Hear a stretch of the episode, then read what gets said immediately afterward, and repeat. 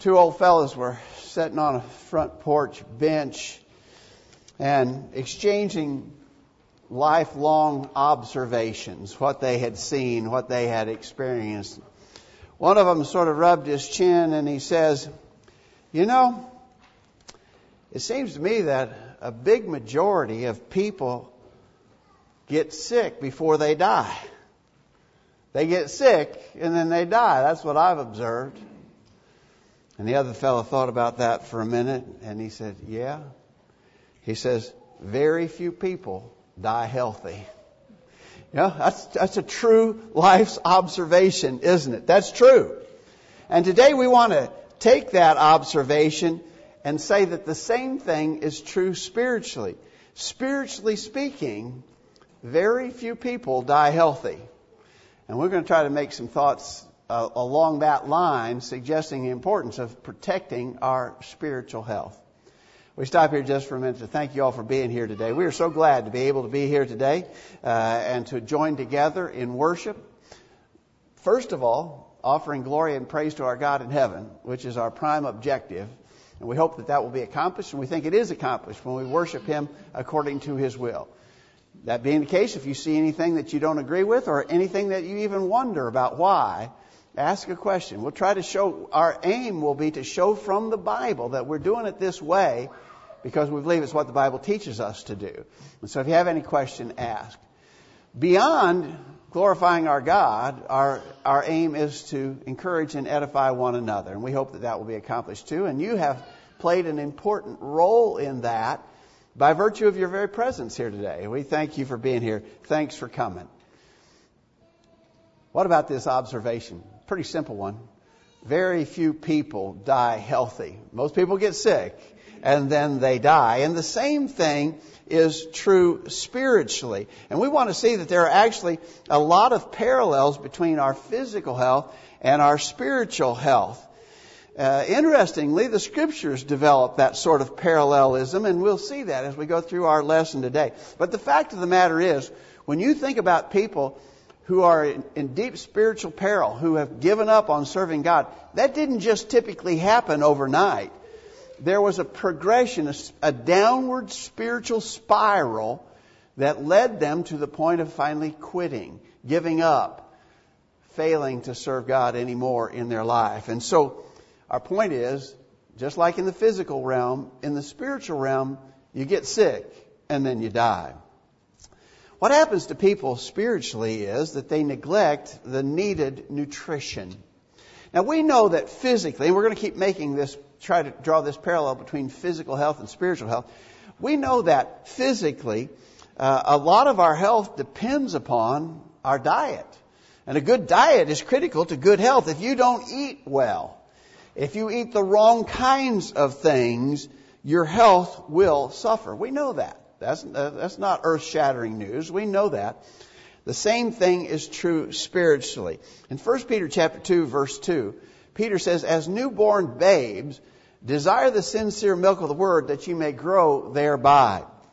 Notice, he speaks about newborn babes, and I think the temptation here when we read this is to say, well, he's talking about those who are new Christians.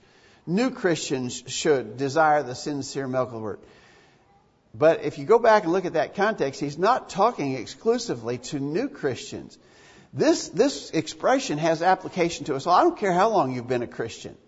Uh, some of us have been Christians for decades now. But we still should have this desire for the sincere milk of the Word like a baby. Like a baby desires milk, all of us. I don't care how long you've been a Christian you should still have this strong desire for the milk of the Word. Uh, all of us need to possess this deep craving, like a baby has. And we, we, we love babies, we, we cherish them, but all of us have had the experience of being around a baby that's hungry. And when that baby is hungry, there is nothing going to satisfy until they get that milk. They want that milk, and then nothing else is going to do until they get it. And so that's a very easy picture to, de- to develop in your mind's eye.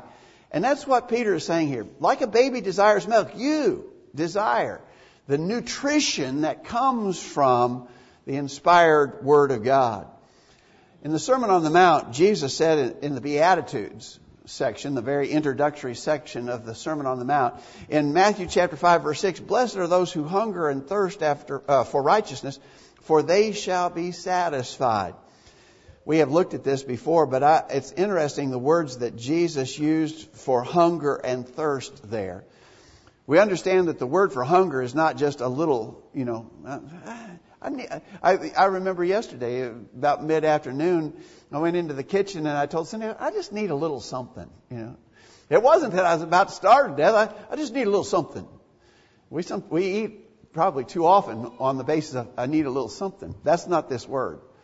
This word is starving to death. The word for hunger here denotes someone who is at the point of starving to death. The word for thirst that Jesus used here denotes the idea of someone who is about to die of dehydration. If you were about to starve to death, if you were about to die from dehydration, there wouldn't be anything else on your mind. I got to get some water. I have to find some food. And he says that's the kind of desire we should have. We should hunger and thirst after righteousness. And so uh, if you don't have that driving desire to nourish your soul, you simply are not going to do well, and you're going to start this process, this spiraling downward spiritually. Some, something else that happens is that when someone stops exercising, their health begins to fail. You know, all health authorities urge us to be active and get a degree of exercise in our daily routine. I imagine there are several of you here this morning who have on some kind of a watch that tracks your fitness activities. Uh, most of us have a smartphone that will keep track of how many steps you take in a day at a minimum. They tell us that good, a good healthy standard is to get 10,000 steps a day. 10K every day is the expression they use. And you've got to be moving around quite a bit if you're going to get 10,000 steps in a day. But if you don't get that kind of exercise, then very possibly your health will begin to fail. And the same thing is true spiritually. In the text that Joel read for us earlier from Romans chapter 12, beginning verse 6, do you remember uh, Paul Smithson? when he was here in our meeting just recently, he used this text in, in our Bible class hour, I believe, and it was really a powerful lesson. Uh, but basically, he says, having gifts that differ according to the grace given to us, let us use them, he says.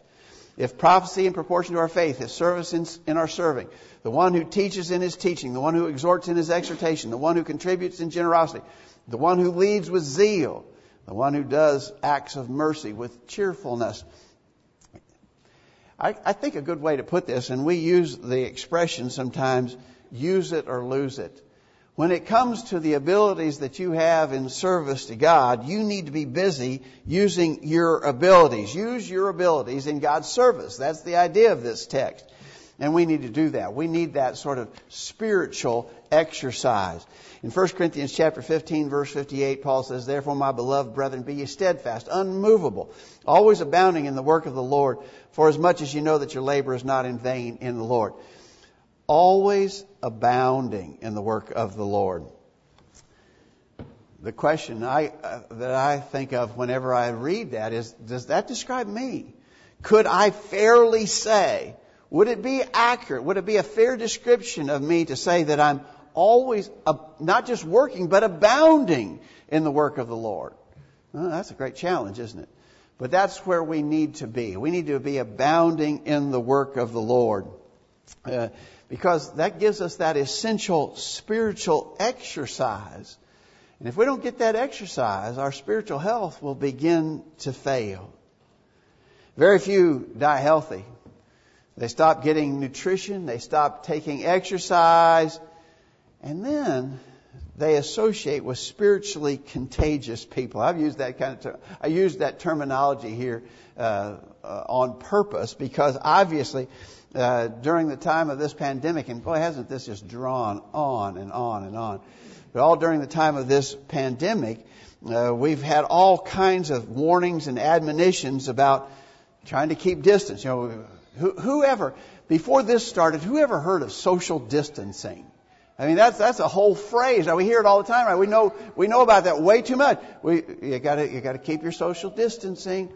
You gotta wear your mask. What's the purpose of that? Of course, the intention, supposedly, I don't know how, I don't know how fair it has worked. I, I have my doubts, but the whole idea was to stay separated from people who could give us the virus, right?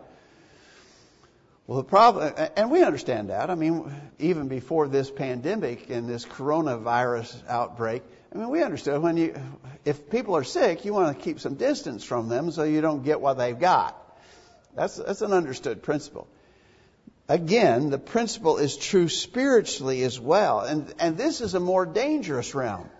Spiritually, it's more dangerous to be around people who could infect us with sin Sin is the problem, right? And if we're around the wrong kind of people, they could infect us, influence us, lead us into sin. In 1 Corinthians 15:33, very simply it says, "Be not do not be deceived. Bad company corrupts good morals." Now, think about that for a minute. Bad company corrupts good morals. It doesn't say bad company could corrupt your morals bad company might corrupt your morals. It doesn't state it as a possibility, it states it as a reality, doesn't it?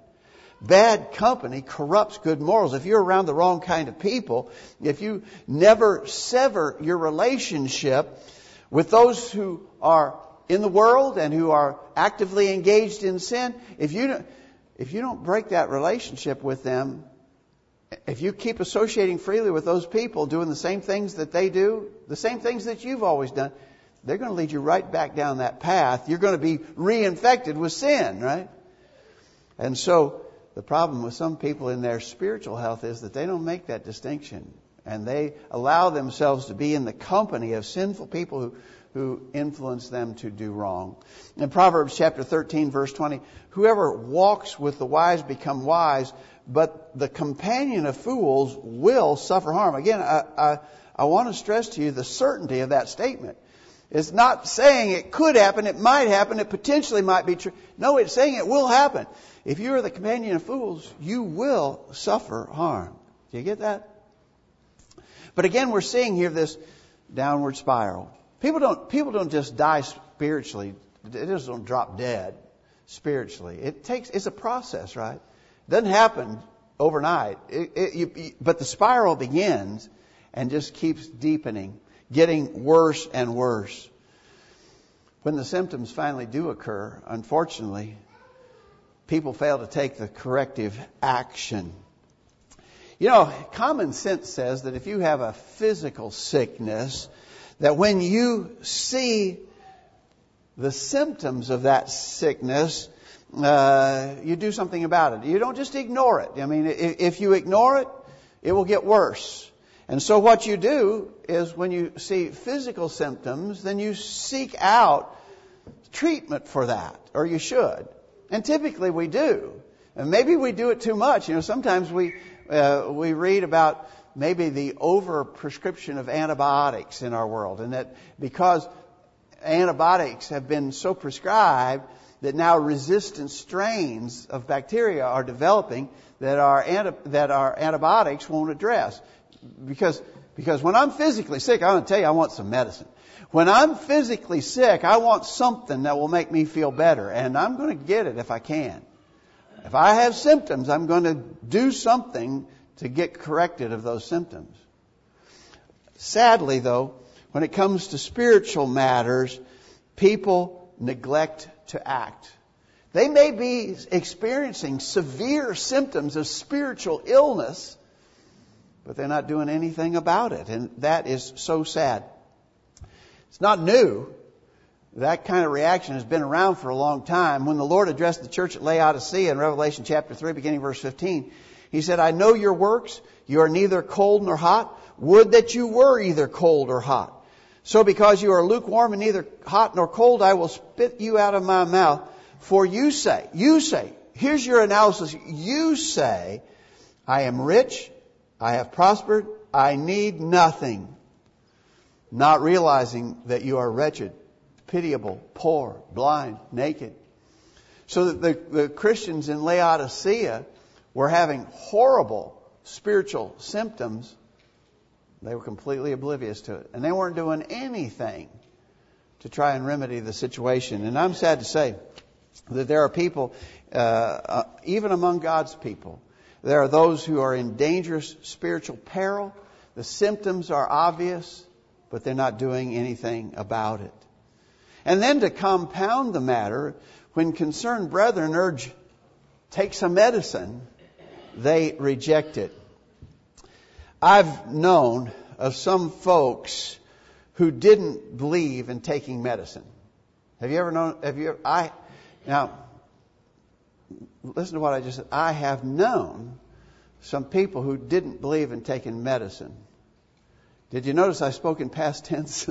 I have known, because typically those people who wouldn't seek medical attention uh, usually don't do well, right? They usually die. I have known some who didn't believe in taking medicine, and those people are not with us anymore, right?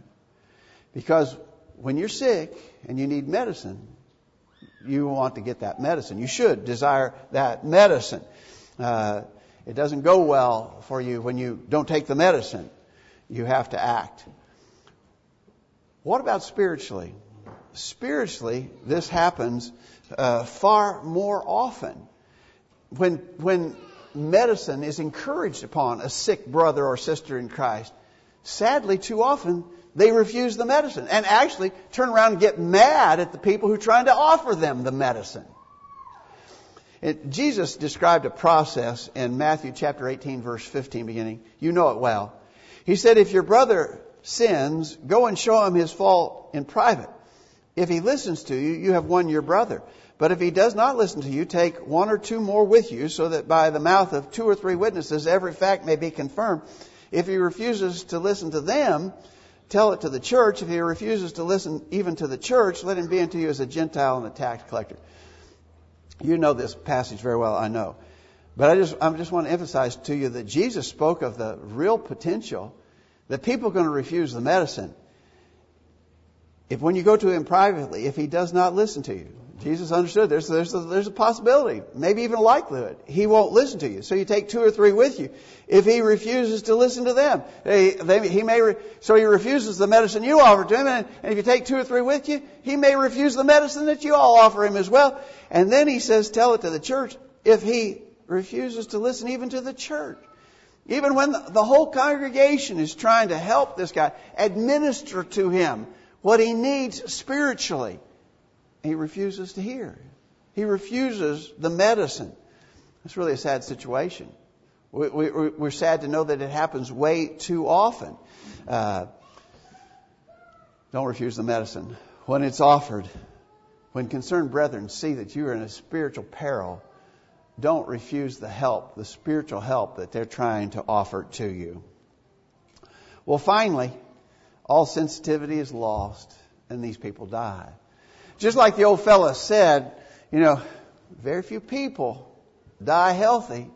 Most people get sick before they die. And that's definitely true spiritually. People get sick and then they die. Uh, ultimately, spiritual death happens, uh, but but it's not an unexpected thing. When, when you think about the things that we've been talking about that lead to this re, this final reality.